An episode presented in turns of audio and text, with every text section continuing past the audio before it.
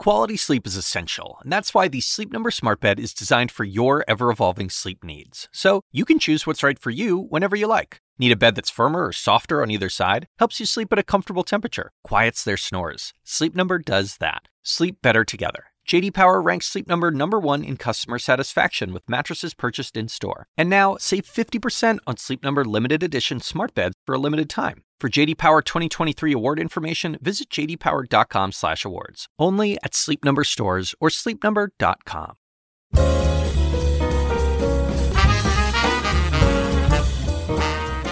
And now, from the University of Chicago Institute of Politics and CNN Audio, The Axe Files, with your host, David Axelrod. This week, we're running one of my favorite throwback episodes of The Axe Files. This one, a 2017 conversation with Christiane Amanpour, chief international anchor for CNN, host of Amanpour and Company, and one of the world's most distinguished and intrepid journalists. Christiane is brilliant, she's incisive, and I just loved our conversation. I hope you will too.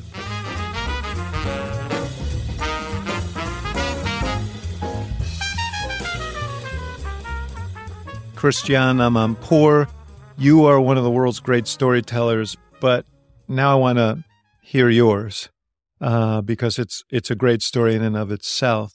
Um, tell me about your growing up here in England, where we're visiting with you, and in Iran. Yes. So I was born in England.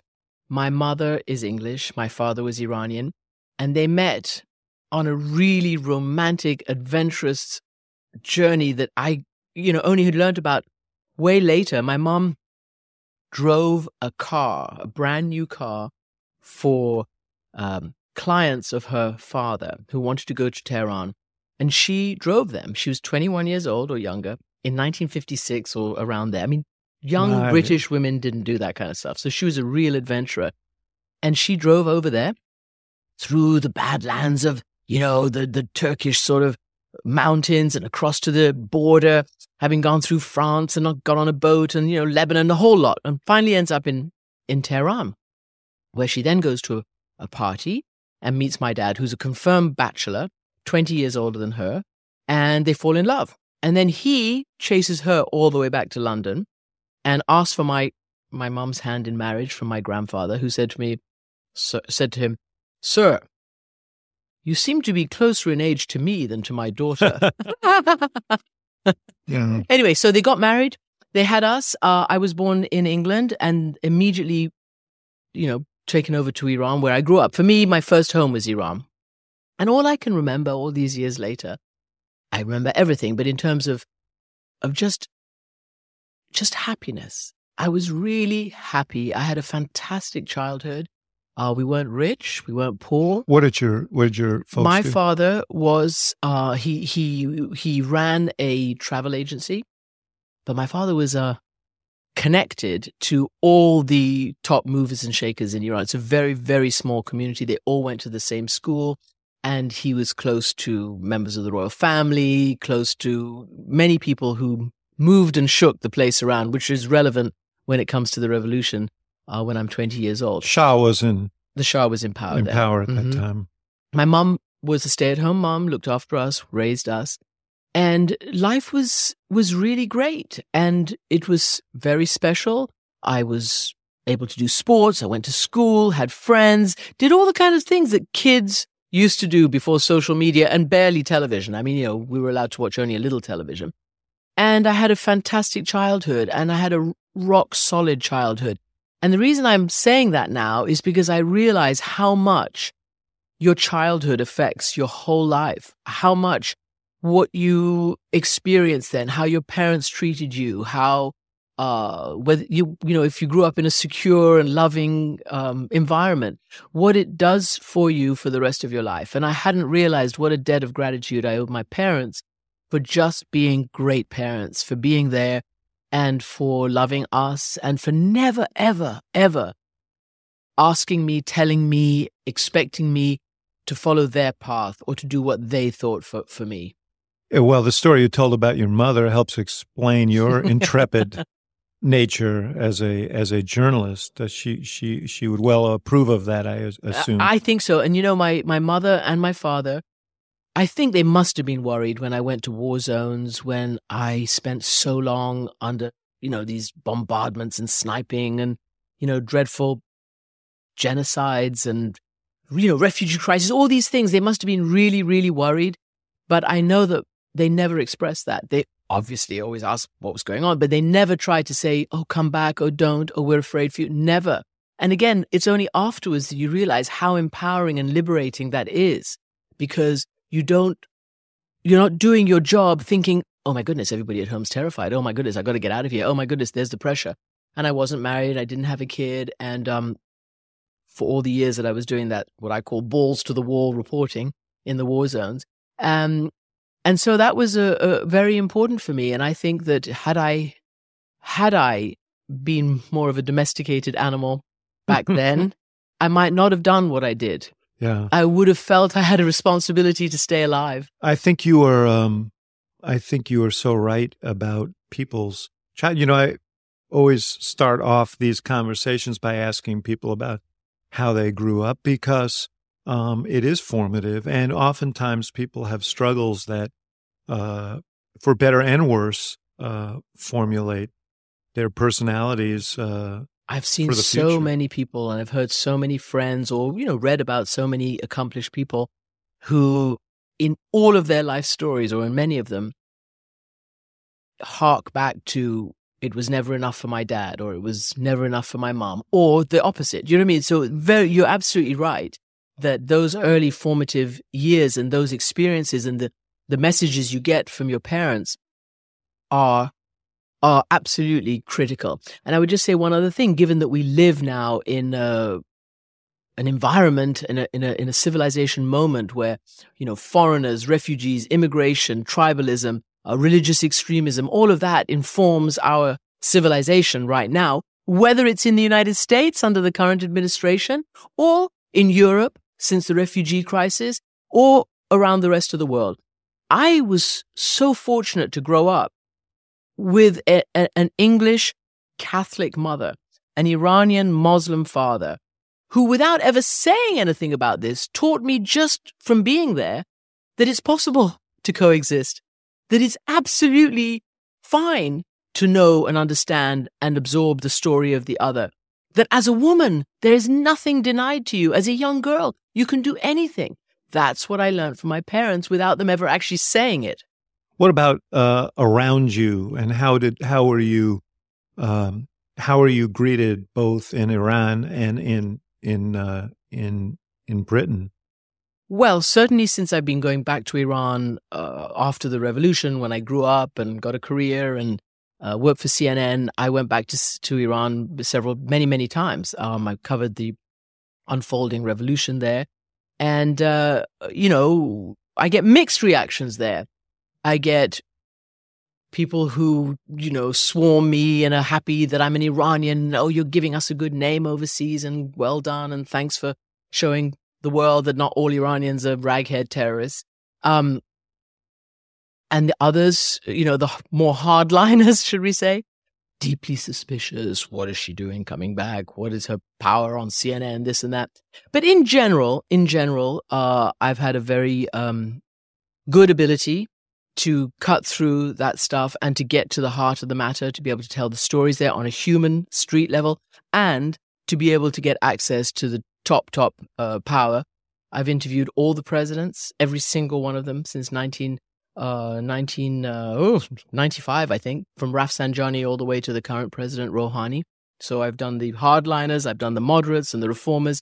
And that's been really interesting as well because it's what's weird for me to think about is that I grew up in the country. For me, it was just home that in 1979 exploded onto the world with this Islamic revolution, the first in modern history. You weren't. You were. You were not there. I was there. You were. I absolutely was. So there. So describe that. Yeah. Well, I was there because I was wandering around in the wilderness. I had um, gone through 12th grade. We call it upper sixth here in England. I had failed my exams. I had not got good enough grades to do what I thought I wanted to do, which I thought maybe was the right thing to do to be a doctor. I really thought I wanted to be a doctor.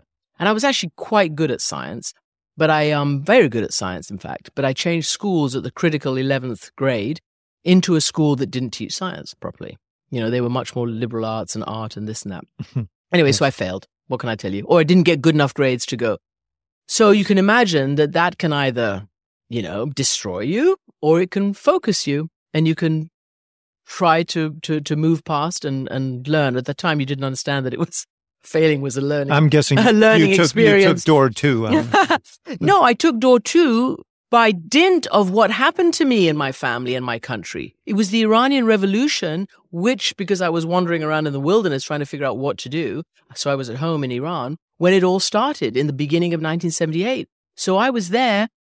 You know, suddenly there's martial law on the streets outside my, my door. Suddenly, you know, you, you're sitting on your veranda and you're listening to the smuggled in audio tapes of Ayatollah Khomeini that booming around in that sonorous, scary Islamic way around the, you know, threatening, threatening who knew what. And we were terrified. We did not know what was going to happen. And my mom, you know, who had was very respectful, always modestly dressed, but we never had to wear hijabs or chadors or all that kind of stuff when we were growing up. And um, my mom, you know, would go to the shop or go to the bazaar, and all of a sudden, my mother, who may have had a bare arm, found herself spat on. You know, my dad, who was connected with everybody who was anybody from the Shah on down, was suddenly afraid. My uncle was suddenly arrested. I mean, he, we believe. And ultimately was executed. Yeah, we believe that. They never gave us the, bo- the body. Never. And, um, and we believe that somehow was either physically killed or under duress of torture, illness, or whatever it is, died. But we don't know because they never gave us the body back. And so, um, so, so to see your world turned upside down like that, for me, I was old enough to be fascinated. I was old enough to be just amazed by what was happening around me and to decide in that moment that I wanted to tell those stories to the world. And I thought, oh, well, that's journalism. And oh, I think I want to do television because I'd heard of Barbara Walters. and uh, I think I want to go to America because that's the place to go. If you have a dream, if you want to work hard, if you want to make your career, your life, if you have to leave your own land. And that's what I did. So this is in the bubble box that you were thinking, but in the moment, what does your family do? So my family had to stay. They stayed throughout the revolution because here's the thing my family didn't have wealth outside. So what were they going to do? They didn't have a house in the south of France or wherever it was. Many, many of their friends did. They were much wealthier. They came out. They had, uh, they lost a lot in Iran, but they had some things to fall back on. So my parents um, stayed and didn't come out until the summer of 1980. So that is a year and a half after Ayatollah Khomeini comes back. And they came out for their annual summer break where they came to England, stayed with my grandparents. And I had three sisters, and two of the very youngest ones were still in school in Iran. So they saw their textbooks having pages ripped out. So history was being obliterated.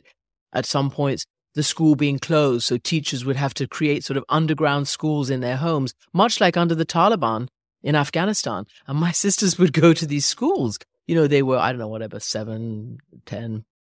And uh, anyway, parents came out for with them for a summer holiday, and boom, as they were going back to Iran again because they didn't have an option, um, the Iran-Iraq War broke out in the September of 1980, and um, they didn't go back. And the reason they didn't go back was the borders were all closed. You couldn't drive back, you couldn't fly back, you couldn't get back into Iran. And because of my father's connections, even though he was never a minister or, you know, a rich guy or whatever, but he had connections to all these people, he was advised that the longer he stayed out, the less safe it was for him to return. And because his brother had been imprisoned and what happened to him, etc., he didn't go back. So my parents lived a life of refugee immigrants and stayed in England. Of course, my mother was English and my grandparents were, were around and they were very helpful and that was good. And that's what happened. How do you, uh, how did that shape your future reporting? Because the, uh, the we we now have a planet full of refugees, Mhm. refugees from war, refugees from climate change. Um, I mean, it is, it is, you know, it's with six million refugees. There there are 36 million all over the world, the Uh, highest number since World War II. Yeah. Crazy. Yeah. So, um, how does your experience shape your both your reporting and and you know I, I would have to call it activism uh, if journalists uh, can can be called activists. You know, I used to shy away from that very, very, very, Yeah. very, very much. I'm not an activist. I'm not a politician. I'm not an ideologue. I, I, you know, all I want is to tell people stories. But after 30 years, by dint of telling stories, yeah, you telling stories a is de a form of facto activism. activist, right? Absolutely. Right. So, why I'm an activist for the truth? I'm actually an activist for humanity. That's what I have become because of what I did. That's all just because of where I was at that particular time, seeing those things, telling those stories. And I am obviously incredibly sensitive to refugees and immigrants. Um, I just cannot get over, and it really almost makes me cry every time I even think about it.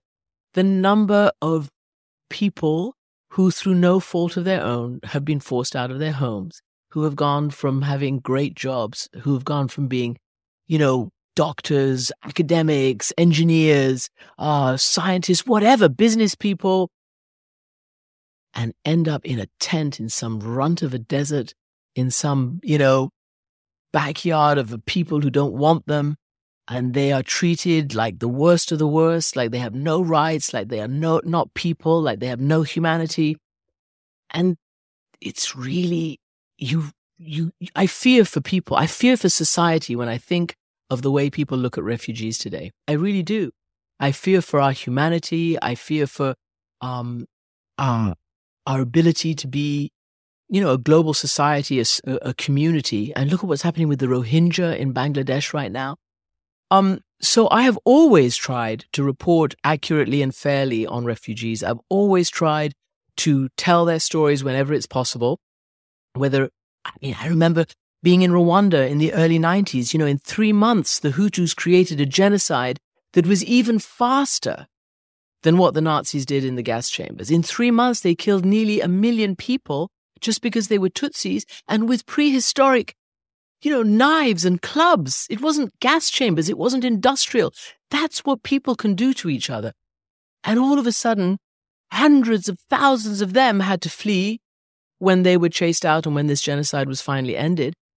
And I remember going and, and reporting on them and seeing them die en masse and their bodies, you know, stacked up like like cords of wood because of cholera and this and that. And then several years later, literally, I'll never forget this.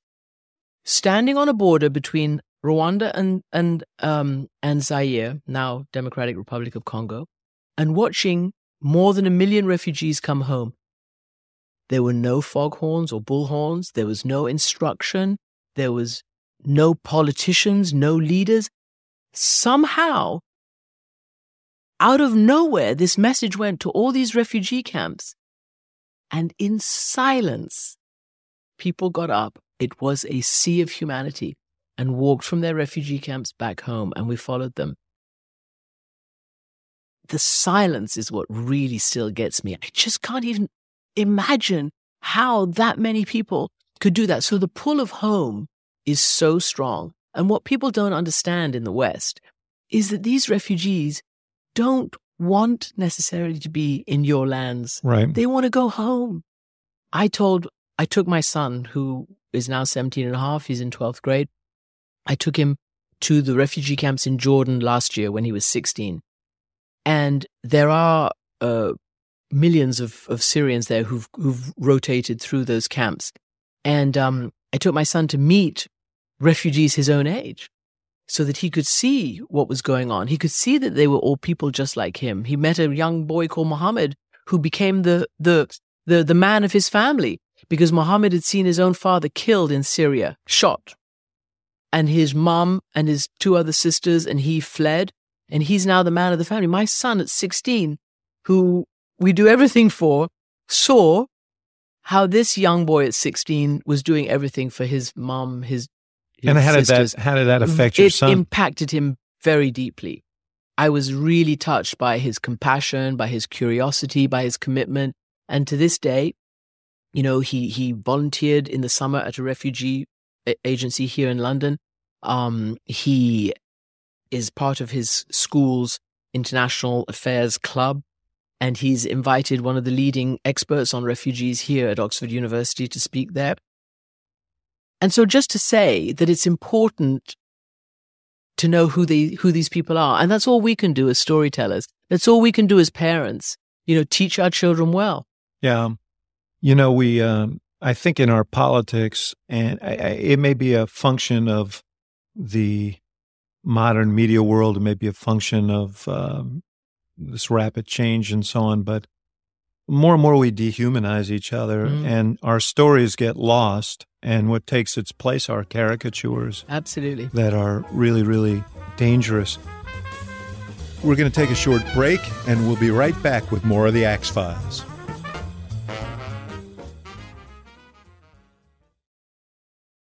This podcast is supported by Sleep Number. Quality sleep is essential. That's why the Sleep Number Smart Bed is designed for your ever evolving sleep needs, so you can choose what's right for each of you whenever you like. Need a bed that's firmer or softer on either side? Helps you sleep at a comfortable temperature, quiets their snores? Sleep Number does that. Only Sleep Number Smart Beds let you each choose your ideal comfort and support, your Sleep Number setting. Sleep Number Smart Beds learn how you sleep and provide personalized insights to help you sleep better. All Sleep Number smart beds feature cooling, pressure relieving comfort layers for soothing sleep throughout the night. Temperature balancing bedding is designed to move heat and moisture away when you're hot. When you're cool, they hold their energy to help warm you. Sleep better together. JD Power ranks Sleep Number number 1 in customer satisfaction with mattresses purchased in-store. And now, save 50% on Sleep Number limited edition smart beds for a limited time. For JD Power 2023 award information, visit jdpower.com/awards. Only at Sleep Number stores or sleepnumber.com.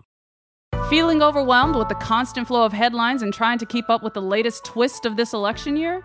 Take a deep breath, and turn on Crooked Media's What a Day podcast. In just 20 short minutes, What a Day, hosted by me, Juanita Tolliver, and my co hosts, Trey Tre'vell Anderson, Josie Duffy Rice, and Priyanka Aribindi, breaks down the biggest news stories into bite sized pieces that don't make you want to cry. And the best part is, we do it every day. So start your day off right with What a Day, available wherever you get your podcasts. Make sure you subscribe so you don't miss an episode.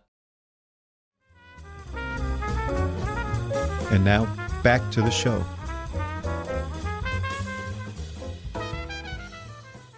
So you went to the States, just to pick up your story. Mm-hmm. Uh, you went to University of Rhode Island. I did. I did, and I loved it. I yeah. Did. What made you choose that? Well, so went to the States not having any, you know, contacts or anything.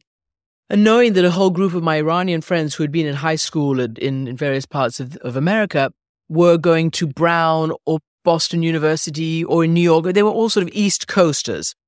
And I thought, well, I'm going to go there too. I don't know anybody else anywhere else. But I didn't have the money. My parents couldn't get any money out of Iran. So I didn't have the money to go to Ivy League. Um, I'd done my SATs. I did pretty well. And uh, luckily, somebody helped me get into the University of Rhode Island. And um, I just went there. they, had a, they, had, they had a journalism. They, they had a journalism school, which was great. So I I loved it. I'm still very committed. I support their Harrington School of uh, Communications now, and um, actually I even um, sponsor a lecture there every year, so that international experts can come and talk to the students, whether they're uh, journalists or people you know who have a global outlook on the world. Uh, the latest one was the head of Reuters, Steve Adler. Uh-huh. Yeah, I was very very pleased. Anyway, so went there, loved it, commuted uh, off campus to, to Providence, the capital of the state of Rhode Island. I consider Rhode Island my home state away from home.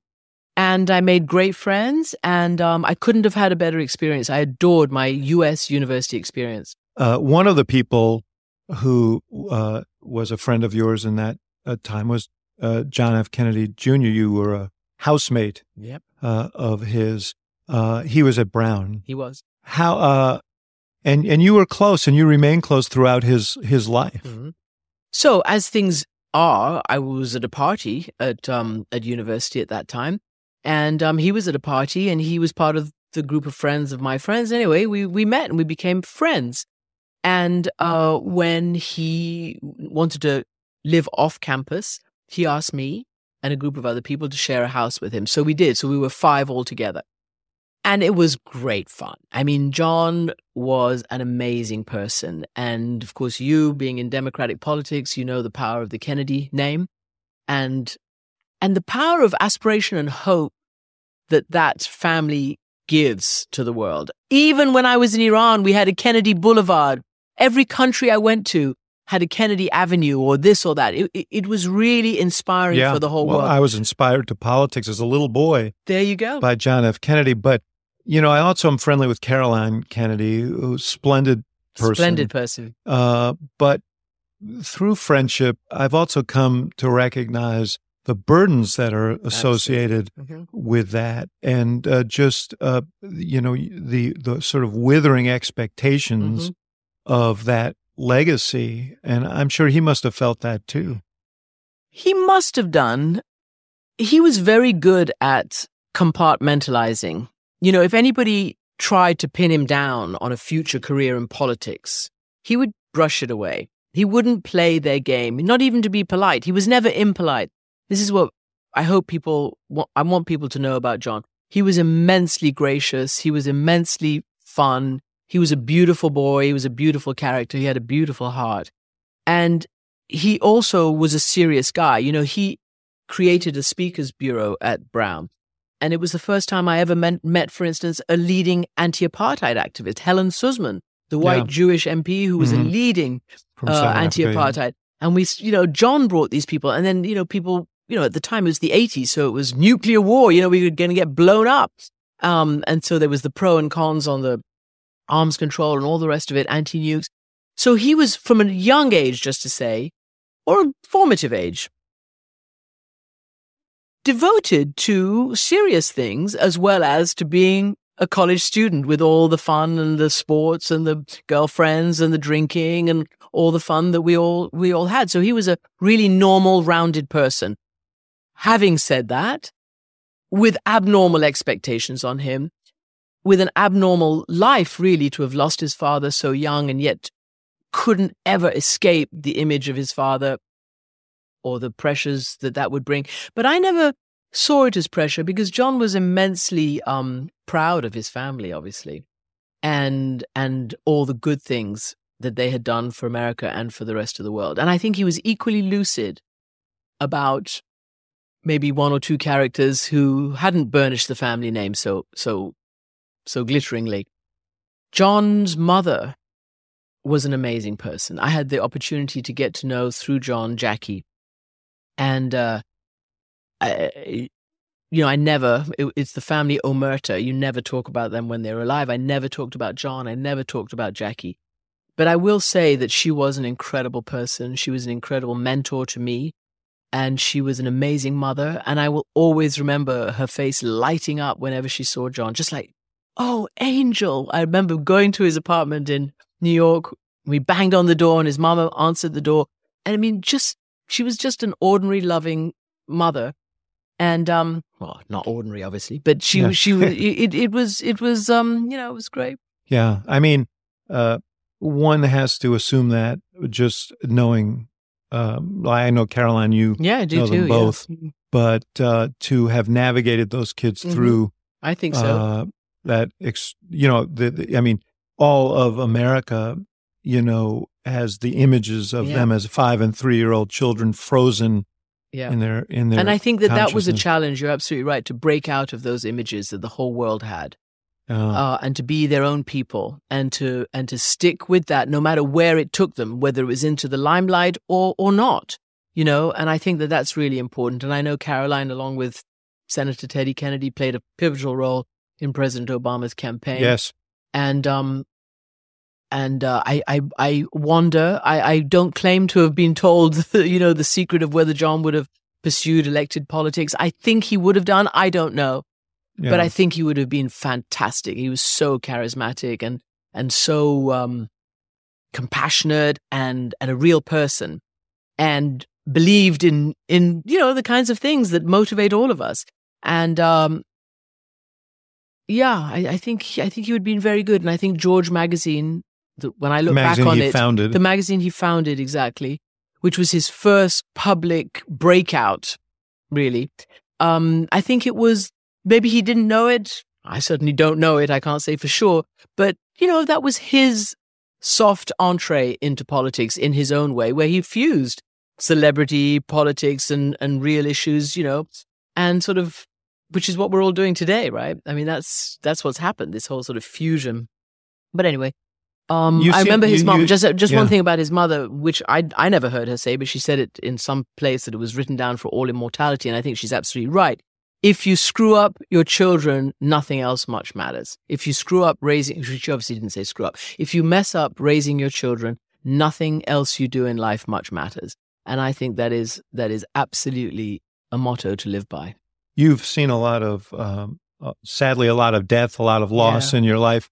That one must have hit you hard. Yes, um, yes, yes. I still don't believe that John is not here. Um, I spent the last weekend of his life with him and his uh, wife and his cousin Anthony, who was dying of cancer, and uh, you know all the there were a few friends and. And we had a great weekend, and uh, we were going to see each other not the next weekend because that's when he was going to his cousin's wedding, but the following weekend we were going to group regroup back in Martha's Vineyard. And um, I probably will never forget ever sitting in in Washington and having CNN call me and say, "We just want to let you know." I still have a very hard time but they just wanted to let me know that the plane was missing, and uh, uh, John was going with his sister, uh, sorry, with his wife and her sister to his cousin's wedding in Hyannisport. And the plane was missing and they didn't know where it was. And uh, I think it took, I can't remember how long, it seemed like an eternity, but certainly several days until they found it. And um, it was a big loss and a big shock. And it still is. I think none of his friends have gotten over it in his family. Um, and I think that beyond the personal loss, I I genuinely believe, especially in this um climate of, you know, you just you look for hope, you look for leaders, you look for possibility and youth and promise. I think I think the U.S. may have lost out on a future leader. I, I do, and I think that's a shame. You, uh, you were, you went to CNN almost from its inception. I did. Three years in, CNN started. Ted Turner famously um, announced CNN would launch June 1st, 1980, at, if I'm not mistaken, a Jewish country club in Atlanta. That was our first headquarters. Colonnades, sort of the Gone with the Wind kind of Hmm. mansion. And uh, also, I don't remember many Jews in Gone with the Wind, but anyway. no, the mansion. Oh, I see. It was a Jewish country club. oh, I see. Say what it looked like. Don't be so literal, David. Um, uh, and and Ted had created a satellite garden, so there were these massive, great satellite dishes in the garden, and that's what was you know sending um CNN around the world. But um, yeah, I joined it as a startup, and as I like to say, for us it was graduate school on the job. None of us, most of us who who joined as at entry level positions, none of us had been to graduate school. We all thought, oh gosh, there here's this place. They're looking for for people. We'll go, learn on the job, and then join the big leagues afterwards. Little did we know that CNN Yeah. would be the big league. You know, uh, I never, uh, I never went to journalism school, Mhm. and I kind of learned uh, by writing uh, for little smaller papers and then larger papers and and so on. Um, how much did journalism school actually benefit you? Now, you, you already told me you're a benefactor, but it seems to me that that this is one of those things that you just have to learn by it's doing. true. I didn't actually go to journalism school. I mean, the I, I did liberal arts degree with a focus on journalism at um Mhm. at uh, at the University of Rhode Island. I look. I think there's certain technical things that you can be taught, particularly in the broadcast. When Mhm. we're sitting here with two microphones, yes, and it takes, and you're sitting there with the controls, and it takes some talking to Zane, our tech here. Yes. with his poppy on. I'm very pleased to see you wearing the poppy. It's going to be Armistice Day in a couple of days, um, and this is for all the all the fallen. And I'm particularly sensitive to that, given all the war that I've covered. Um, so I've digressed. Uh, I think we left it at, at oh journalism, journalism school, yeah, yes. journalism school. And then we'll bring back to the Jewish Gone with the Wind. But there you Yeah. go. So all I'm saying is that off we went to be the band of merry men and women who were going to launch this startup. And, and here's where it gets beautiful, challenge the world, challenge the system, be the original disruptors in that. And he was a real iconoclast. He Yeah. was a he was a disruptor. He was. Turner. I honestly, if you ask me, I honestly think I died and went to journalism heaven. I managed throughout my career to work for two of the greatest people in this world. In this world, I'm talking about journalism and broadcast. Ted Turner and Don Hewitt. For nine years, I was a contributor to That's 60, Minutes. yes. And it is like dying and going to heaven. It is when you work for people like that who are brilliant, who are revolutionary, who are creators, who are not afraid to be on the cutting edge, even when society goes against them. And I just think of Ted. You know, Ted was always sort of kind of laughed at. Oh, he's a little crazy, isn't he? Well, no, he's not, frankly. He's not. Because if he really was crazy, we wouldn't have CNN. He wouldn't have won the America's Cup. He wouldn't be the leading of the modern day philanthropists with everybody from Warren Buffett and Gates and all the rest of it following Ted's lead.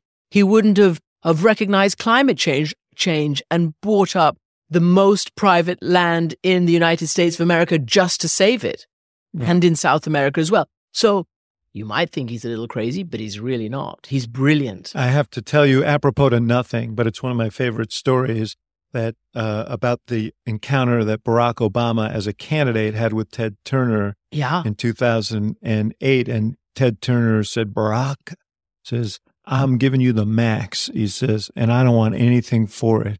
He says, I don't, uh, and uh, uh, he says, I don't want anything. And Obama put his uh, hand on Turner's shoulder and said, Ted, you don't need anything. and I think they both had a big laugh out That's of that. good. But he is an American original. There's oh, he no really doubt. is. And a hero. He is a hero. Yeah. He and and and you know, for me, I'm obsessed by leadership, and to an extent, eh, to an extent, by looking inspiration and at you know models that you can aspire to, Yeah. and uh and, and all of that. And I really genuinely believe, and I'm so thankful that I got to work for people who I a loved and b proudly followed and and respected them. You know what I mean? And um and that was really great, really great. I um the the world came to know you. You became a, a living legend in the '90s. Uh, first uh, covering the, the the first Iraq uh, The Gulf War. the Gulf War, yes. And um, uh, h- how did that come about? Was it you? How did you end up as the? It's a very good question because I certainly wasn't senior, and there are a lot of men with their you know bomber jackets wanting to go to cover this war, um, which of course they did.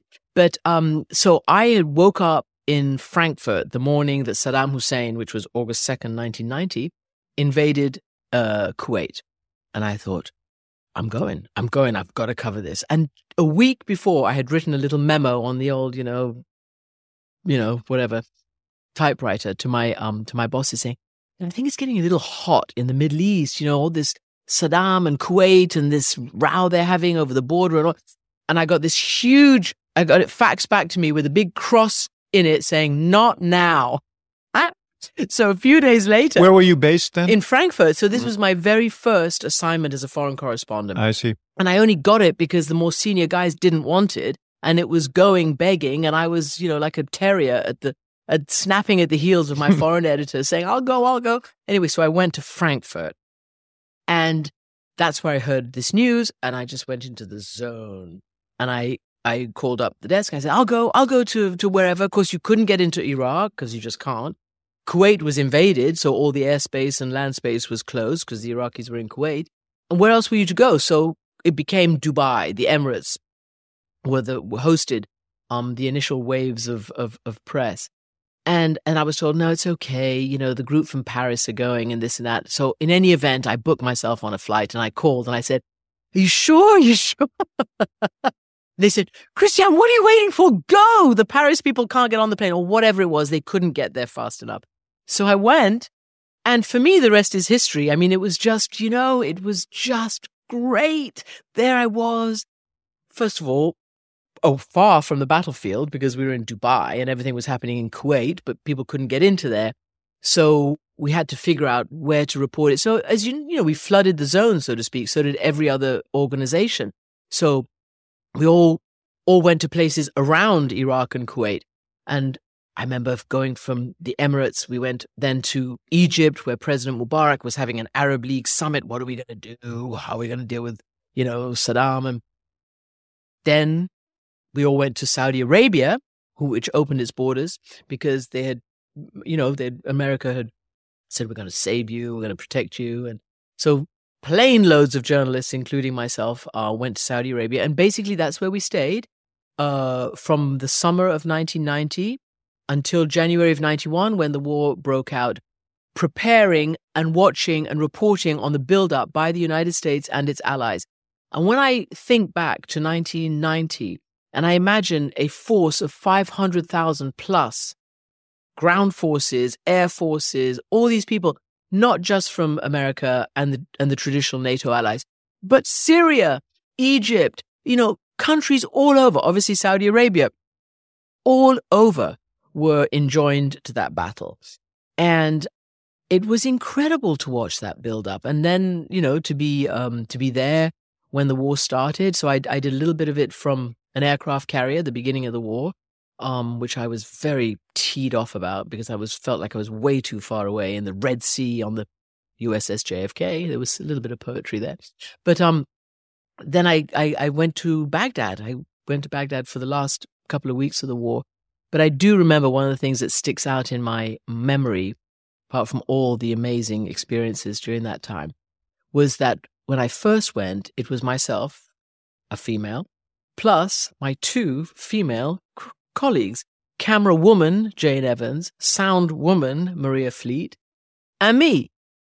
And when we got there, everybody said, Christiane, doesn't, doesn't CNN know, you know, women don't get to do anything here in Saudi Arabia? This is an all male, you know, outfit. and I'm like, well, here we are. and we and we got serious scoops for that. And again, I'm really junior. They're all these, you know, network guys who are well known to all you viewers and all the rest of it. And I got a couple of scoops because I was a girl. And the princes decided they're going to put this girl, who obviously wasn't going to create much trouble, in a car and drive her to the border. And I got lots of good pictures and stories, and, and oh, it was great. It was really great. We're going to take a short break, and we'll be right back with more of the Axe Files.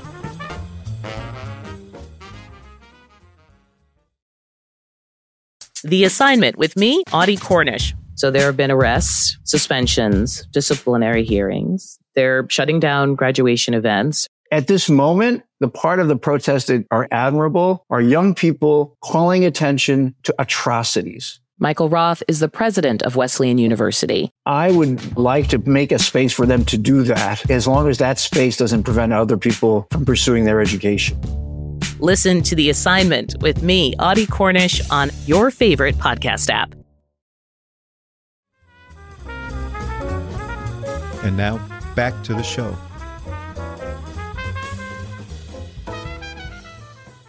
On the Gulf War, we, the United States and the Allied forces obviously uh, ejected Iraq quickly and could have marched right to Baghdad and could have toppled Saddam Hussein. Did you recognize at the time uh, that that was a, a, a, wise strategic decision, or it was, or or did that over time occur to occur to you? You know that that occurred to me slightly later, but I will tell you something interesting, and this I thought was my value added as an Iranian.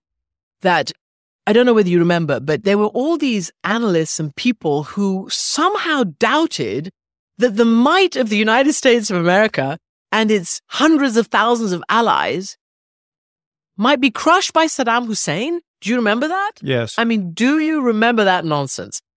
And all I could think of, without being, you know, without having a massive amount of experience, which I didn't, was that, hang on a second, Saddam invaded Iraq, eh, Iran, my country, at its weakest point in 1980, right after the revolution, and Saddam lost.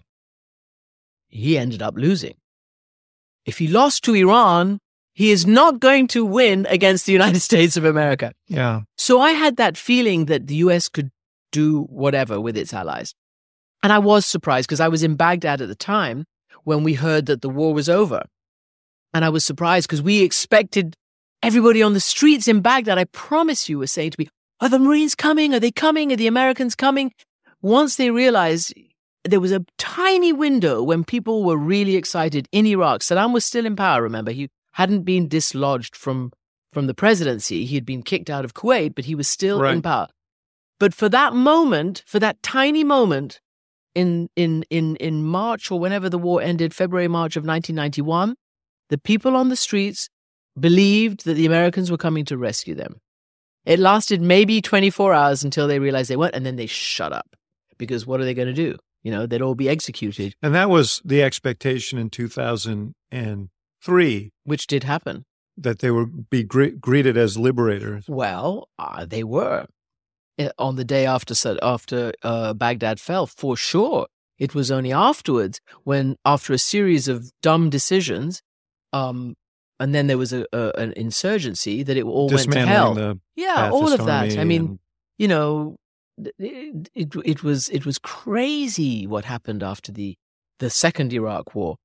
Um, the the arrogance, the uh, the the the hubris, and as a reporter, when we were there seeing what was going on, the looting, for instance, which as soon as they realized there was no the Iraqis that there was no institutional law and order, because you know the Americans had said to the military, "Go home, and we won't hurt you, and then you can join and you know be part of a new Iraq." So they all went home. They didn't provide any resistance to the American forces in the 2003 war, and then they were left home and dismantled and fired and all of that. So what did that do? Created a big vacuum on the streets. You need law and order, and there was none, and the Americans weren't providing it. I sat with American forces on their vehicles going through the streets, you know, filming and, and doing the reports of what was going on in the immediate aftermath of the liberation of Baghdad, to watch people coming out of palaces and hospitals and schools, you know, with vases and chairs and tables and hospital equipment, literally looting anything that moved or didn't move.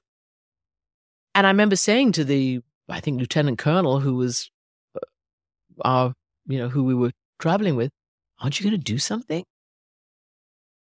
Not our job, ma'am. And that went on for too long. And that then, and then, of course, you had those people who had been dismissed and left home became the backbone of the insurgency. So when we tried to start warning, I remember Rumsfeld and the others, okay, this looting, it's out of control. Rumsfeld famously said, Oh, hang on, isn't that the same vase? I think I've seen that on a loop coming out of every, you know, every building. No, Mr. Rumsfeld, no. This was widespread and it was deteriorating law and order and, and the system was imploding. Then we started to report about the insurgency, and that we were poo pooed as well. The, the US didn't take the insurgency seriously until, I mean, it wasn't too late, but it was very late. What about uh, the the notion that uh, the war that that the U.S. underestimated sectarianism generally as a consequence of You know, that, toppling that's, Saddam? That, that's possible as well. I think that a lot of things went wrong after. that. Basically, the, they didn't have the plan for post liberation. There was a plan. The State Department had a plan famously, but the State Department's plan didn't get enacted. The Rumsfeld plan got enacted, and the Paul Bremer plan got enacted, and the you know the the the George W. Bush wannabe you know activists who were there in their W T-shirts in the CPA, the Co- Coalition Provisional Authority. That was their plan, and their plan was based on I don't know. I mean, I don't know. I, I, we couldn't believe it. We just watched it, and I I'm not trying to be flip about it. We, it was so bad that this is the result that we have. That we, we are still paying for that. We are still. The world is still paying the backlash and the blowback from the post Iraq war, not the Iraq war, the post. Because I still believe, and I may become very unpopular saying this, but had there been a real plan on that day in April when the statue was toppled and Saddam was no longer there, had there been a real post war plan, I believe a success could have been made out of a Saddam less Iraq. That's what I believe. And many people believe that. It's just that there wasn't a plan and it all went to hell. And they were so bent on justifying their WMD and their this and their that. And, you know, then they, you know, Iran comes in and, you know, then the whole sectarianism thing starts and you get the Sunni insurgency. So it's, uh, what's the right word for that? I mean, I think it's a real opportunity lost because I genuinely believe that Iraq would not have got rid of Saddam Hussein without help from outside. He'd been there for decades. He was a terrible tyrant. He, uh, you know, used chemical weapons. He executed people. I remember when we used to cover Iraq while he was still in power. Um, and this was after between the, between the first Gulf War and and the, and the second Gulf War. It was terrifying. It was literally a totalitarian state. You believed that on every lamppost there was a camera watching you. Certainly the people believed it. We believed in all of our hotel rooms there were cameras watching us through the TV.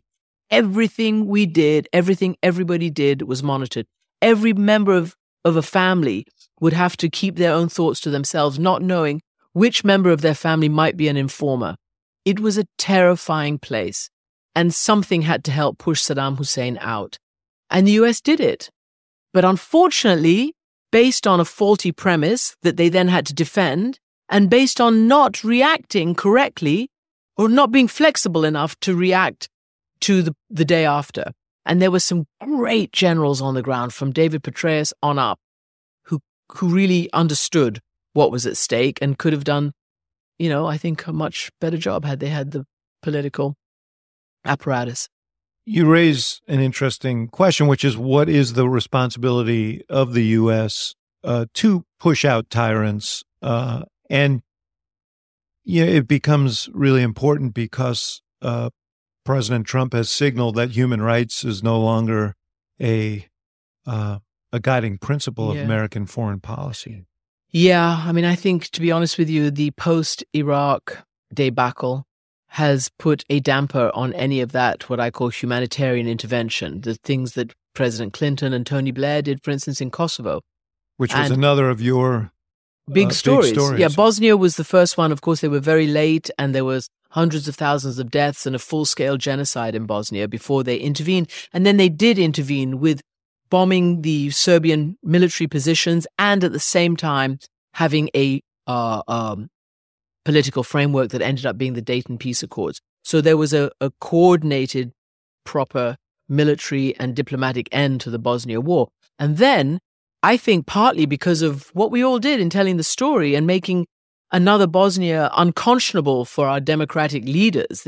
You know, you couldn't have the next president of the United States or the next British prime minister or the next French uh, president or whatever witness this again in Kosovo.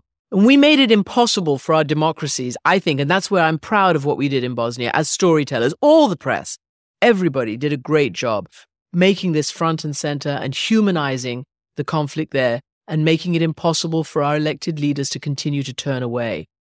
And um, therefore, before it became a whole scale, wholesale genocide in Kosovo, Clinton, Blair, others gathered their own coalition. It wasn't formally NATO, it was a co- coalition of 19 willing nations um, with the acquiescence of Russia, of, you know, all the others. And they stopped a Serbian led genocide by Milosevic or hardline. I won't lump all Serbs in the same in the same bracket, but the presidency of Slobodan Milosevic was prevented from creating a genocide in Kosovo. And I I have been very critical of the Obama administration for not intervening in Syria because I believe and we don't need to go into the politics of it. I know what President Obama says and he he says that he would stick with what he did even to this day, but I believe that what happened in Syria is what we're all paying for now. The refugees, the terrorism, the blowback, the ISIS, the political populism, the waves of disruption, uh, not to mention, of course, the chemical weapons. Yeah, the question first of all, the question is what Americans would tolerate, but the the second question is post uh, post military action in Syria, what would the what how would that space be governed, and how and what would that commitment entail? Well, I I, mean, I, I'm not I'm not arguing one mm-hmm. way or the other, but it, it's a complex challenge, you know. It, of course, it's a complex challenge. I mean, everything is in this regard is complex. It's not like you know playing dominoes. It is actually very complex. But I I do believe that it could have been done, and I think there was enough of a coalition and enough willingness, and also Assad hadn't done as much destruction in 2012, for instance, as he then ended up doing, and. And you know, I mean, you know, now the Russians rule the roost Mm. there, the Iranians rule the roost there. This none of that happened. They didn't enter you know, it, I, I strongly believe that that had action been taken around 2012, it would have been very different. Talk about Iran 2013, and yeah. where Iran is today. Yeah. Um, obviously, uh, this is of interest for two reasons. One Mhm. is there is this tug and pull now about whether the Trump administration will, in some way, in pull out of the Well, nuclear agreement. as nefarious as some of Iran's actions are, the big challenge was always on a global scale to contain Iran's nuclear program, which President Obama, the administration did. You gathered this coalition, there was the weight of the sanctions, and then there was the willingness for diplomacy, helped uh, and uh, actually enabled by the election of Hassan Rouhani, that the Iranian people elected a reformer, a relative moderate, and otherwise this wouldn't have been able to happen. Nobody would have been able to do Yeah, this, this with Ahmadinejad. You- you- this is uh, something that I think is not commonly understood. know. Uh, because the president himself, Trump, has talked about how fundamentally anti-democratic Iran is, Mhm. and so on. Uh, but uh, well, it's not a democracy as we know it because it's a managed of course, system. yeah. But if you take other American allies, let's say Saudi Arabia or the Gulf Emirates or whatever, I mean, you know, th- those are monarchies. They have no political space. They have no meaningful elections. Iran, to an extent, has at least, you know, you can choose between a hardliner and a moderate. And there makes a difference. it does. But uh, I guess the question is, what is the potential uh, for the uh, triumph of democracy over theocracy? I think that that's a very good question. And many people have believed that that's going to happen, and it hasn't happened yet. And I think, I don't know how it's going to happen, but, or when it's going to happen. I don't know whether all these old ones have to die off and, and something different comes in, it, in its space. But I do know that Iran is a very young country with uh, the majority of its population under the age of 21, something like three quarters. Very, very highly educated, very tech savvy, very connected and plugged in despite the best efforts of the regime to keep them from, you know, being fully uh, online and on social media. And this, every time the regime puts up a block, creative people go around. We used to call it the cat and mouse. You know, it's been going on for decades. When the regime tries to block them from access to the outside world, there's a whole system of clever young techies who, you know, give you the the alternative software. In any event, they're very connected. And they have made it clear over and over again that they want a different life, that they want a life that's connected to the rest of the world, that they want a life that's more normal, that they want a decent economy, that they want to be proud of their country, that they want to be able to travel to other parts of the world. So, in all of that, they chose the leader who could potentially give them a little bit more of that because the hardliners would not, because the rest of the world wouldn't engage with the hardliners and the hardliners wouldn't engage with the rest of the world. So I think pres- the confluence of an Obama administration that was willing to do the, the, the diplomacy and an Iranian president who was willing and brought his hardliners along, because people forget that it's not just in the United States Right. that you have opposition, you do in other countries as well, and most particularly in Iran. So I think that confluence of of of the sanctions that did their work, of the alliance that the that was the Europe and and the United States, China, Russia, uh, the willingness of Iran to take a you know to do this and to need to get out of under the yoke of the sanctions came to a good agreement. And again, we say good, not perfect. Perfect should not be the enemy of the good in these mightily important situations. So, given that everybody said that the biggest global challenge would be Iran's nuclear program, given that this was solved to the greatest extent possible at the time for the next couple of decades under the Obama administration, that was something that the world could breathe easier afterwards. And to see it all be put into play again is very destabilizing, particularly as you have a very real issue, much, much worse and much, much more dangerous in North Korea, which actually has nuclear devices, which actually has tested them, which actually has uh, intercontinental ballistic missile ability and is continuing to perfect them, and which is now perfecting, you know, the miniaturization of a, of a nuclear weapon to put on a long range missile. That's a problem. And to tear up the Iran deal, first of all, the signal it sends to North Korea about negotiating. Yeah, or anybody that you want to negotiate Mhm. with. Hang on a second. You're going to sign on the dotted line with the United States a deal that's enshrined in the UN Security Council and becomes a resolution, and it's dealt with all the other countries who are important. You're going to rip that up. What does that say? What does that say to anybody who you're trying to convince, entice, force, negotiate, compromise with to try to to to have uh, that solution? But worse, even worse, what does it mean if you've got now two rogue nuclear problems? What if Iran decides that, oh my God, you know, we're going to have to, I don't think they will. I don't, I hope that this deal won't fall apart. But when you've got one big thing to deal with, you really don't want to be creating another big thing. Christiane Amanpour, so good to be with you. I could talk to you for several hours uh, and look forward to f- many future conversations. Great David to be with you. Axelrod, thank you very much indeed. Thank you for listening to the Axe Files, brought to you by the University of Chicago Institute of Politics and CNN Audio. The executive producer of the show is Miriam Finder Annenberg. The show is also produced by Jeff Fox and Hannah Grace McDonald. And special thanks to our partners at CNN. For more programming from the IOP, visit politics.uchicago.edu.